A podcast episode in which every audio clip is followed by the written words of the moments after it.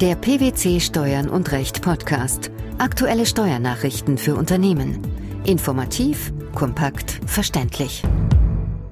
Herzlich willkommen zur 68. Ausgabe unseres Steuern und Recht Podcasts, den PwC Steuernachrichten zum Hören. In dieser Ausgabe beschäftigen wir uns mit folgenden Themen. Ordnungsmäßigkeit eines elektronischen Fahrtenbuchs. Auswärtige Projektbetreuung. Verpflegungsmehraufwand bei unterbrochener Tätigkeit. Ausfuhr von Fahrzeugen. Nachweis wird gelockert.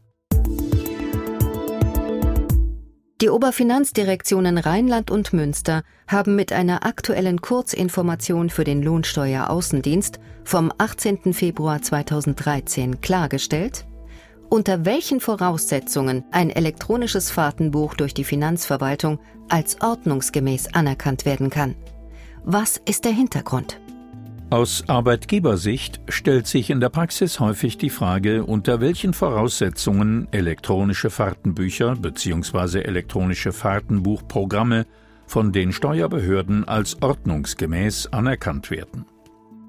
Da elektronische Fahrtenbücher von der Finanzverwaltung weder allgemein zertifiziert noch zugelassen werden, setzt die Anerkennung eines elektronischen Fahrtenbuchs zum einen eine ordnungsgemäße Bedienung voraus. Zum anderen muss das elektronische Fahrtenbuch im Ergebnis außerdem sämtliche von der Rechtsprechung des Bundesfinanzhofs geforderte Angaben enthalten, die auch für das Führen eines handschriftlichen Fahrtenbuchs vorausgesetzt werden.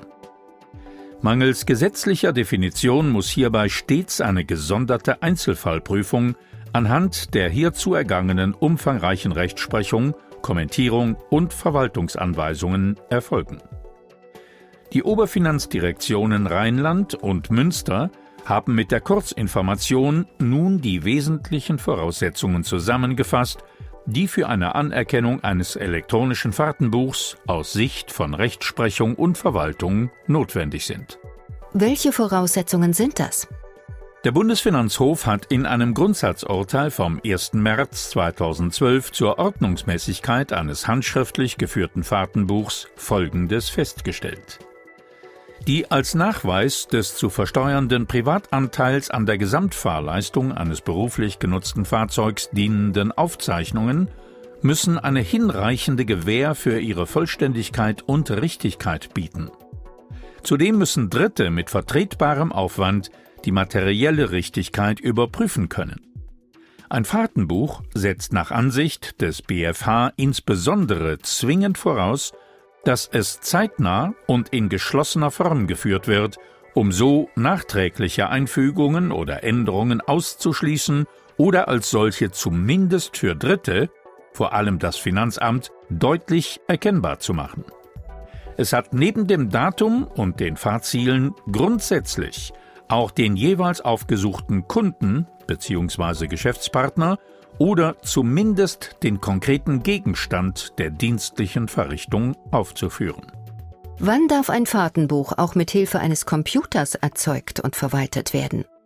Eine mit Hilfe eines Computerprogramms erzeugte Datei genügt den Anforderungen an ein ordnungsgemäßes Fahrtenbuch nur dann, wenn eine nachträgliche Veränderung an den zu einem früheren Zeitpunkt eingegebenen Daten nach der Funktionsweise des verwendeten Programms technisch ausgeschlossen ist oder zumindest in der Datei selbst dokumentiert und offengelegt wird. Wann gilt ein Fahrtenbuch als ordnungsgemäß geführt? Grundsätzlich ist jede einzelne berufliche Verwendung gesondert und mit dem bei Abschluss der Fahrt erreichten Gesamtkilometerstand des Fahrzeugs aufzuzeichnen. Eine Aufzeichnungserleichterung wird zugelassen, sofern eine einheitliche berufliche Reise aus mehreren Teilabschnitten besteht. In einem solchen Fall können die Abschnitte zu einem Eintrag zusammengefasst werden.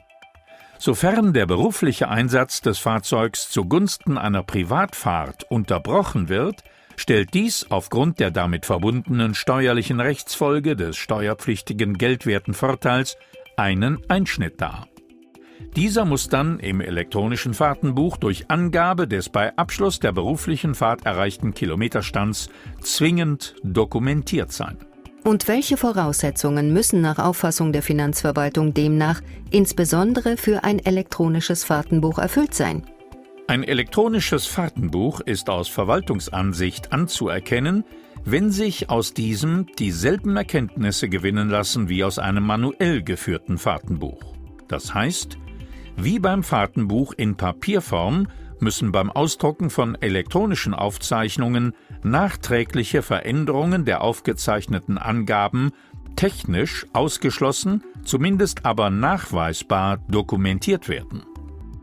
Die eindeutige Kennzeichnung einer geänderten Eingabe sowohl in der Anzeige des elektronischen Fahrtenbuchs während der Fahrt als auch in seinem Ausdruck ist folglich unverzichtbar für die Anerkennung durch die Finanzbehörden. Es muss darüber hinaus auch sichergestellt sein, dass die aufgezeichneten Daten bis zum Ablauf der gesetzlichen Aufbewahrungsfrist, in der Regel also zehn Jahre, unveränderlich aufbewahrt und gegebenenfalls nachträglich lesbar gemacht werden können. Im Fall von etwaigen Änderungen müssen die Änderungshistorie mit den jeweiligen Änderungsdaten sowie der jeweils ursprüngliche Inhalt ersichtlich sein, wobei auch die Änderungshistorie ihrerseits nicht nachträglich veränderbar sein darf. Im Fall des elektronisch geführten Fahrtenbuchs hat die Finanzverwaltung zudem ein originäres Datenzugriffsrecht auf die gespeicherten digitalen Unterlagen. Und zusätzlich muss die Auswertung der fahrtbezogenen Daten auch maschinell durch die Finanzämter gewährleistet sein. In der Praxis kommt es nun häufig vor, dass die technischen Fahrtdaten wie Datum, Kilometerstand und Fahrziel zwar automatisch bei Beendigung jeder Fahrt erfasst werden, der Fahrer sowie der Anlass der Fahrt jedoch erst nachträglich erfasst werden. Warum ist das problematisch? Problematisch ist in diesem Zusammenhang die Frage, ob das elektronische Fahrtenbuch in diesem Fall noch als zeitnah geführt gilt. Dies hat das Bundesministerium der Finanzen im Jahr 2011 auf eine Anfrage eines Anbieters von elektronischen Fahrtenbuchprogrammen hin bejaht. Jedoch hat es auch darauf hingewiesen, dass in diesem Fall die Person und der Zeitpunkt der nachträglichen Eintragung klar dokumentiert sein müssen. Zudem hat der Fahrer den dienstlichen Fahrtanlass innerhalb eines Zeitraums von maximal sieben Kalendertagen nach Abschluss der jeweiligen Fahrt nachzuerfassen und die übrigen Fahrten dem privaten Bereich zuzuordnen. Was ist abschließend in Bezug auf die Nutzung elektronischer Fahrtenbücher zu empfehlen? Kahn Tützel, Rechtsanwalt bei PwC in Berlin, meint, Zitat, Navigationsgeräte, die heutzutage schon oft in Dienstwagen eingebaut sind, können zusammen mit einer entsprechenden Software dazu beitragen, dass der steuerpflichtige geldwerte Vorteil anhand eines elektronischen Fahrtenbuchs exakt bestimmt wird. Ob dies verglichen mit der sogenannten 1%-Methode vorteilhafter ist, hängt unter anderem vom privaten Nutzungsumfang und den tatsächlichen Kosten ab. Arbeitgeber sollten im Einzelfall prüfen, ob die durch entsprechende Software erstellten elektronischen Fahrtenbücher die oben genannten Voraussetzungen insgesamt erfüllen.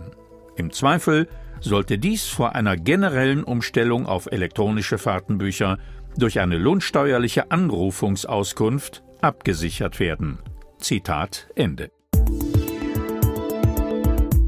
Ein selbstständiger Unternehmensberater, der über Monate hinweg wöchentlich zwei bis vier Arbeitstage in dem Betrieb eines Kunden auswärts tätig ist, kann Mehraufwendungen für seine Verpflegung nur in den ersten drei Monaten dieser Auswärtstätigkeit geltend machen.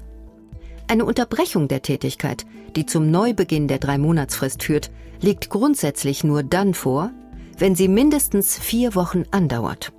Zu diesem Ergebnis kam der Bundesfinanzhof in einem Urteil vom Februar 2013. Welcher Sachverhalt lag der Entscheidung zugrunde?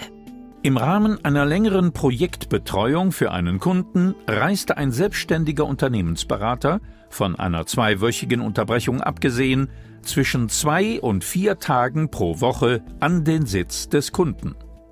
Die Beratungszeiten dort wurden jeweils kurzfristig vereinbart. Für das Streitjahr 1999 beantragte er die Verpflegungsmehraufwandspauschale, obwohl er die Tätigkeit bereits in den Monaten Oktober bis Dezember des Vorjahres ausgeübt hatte.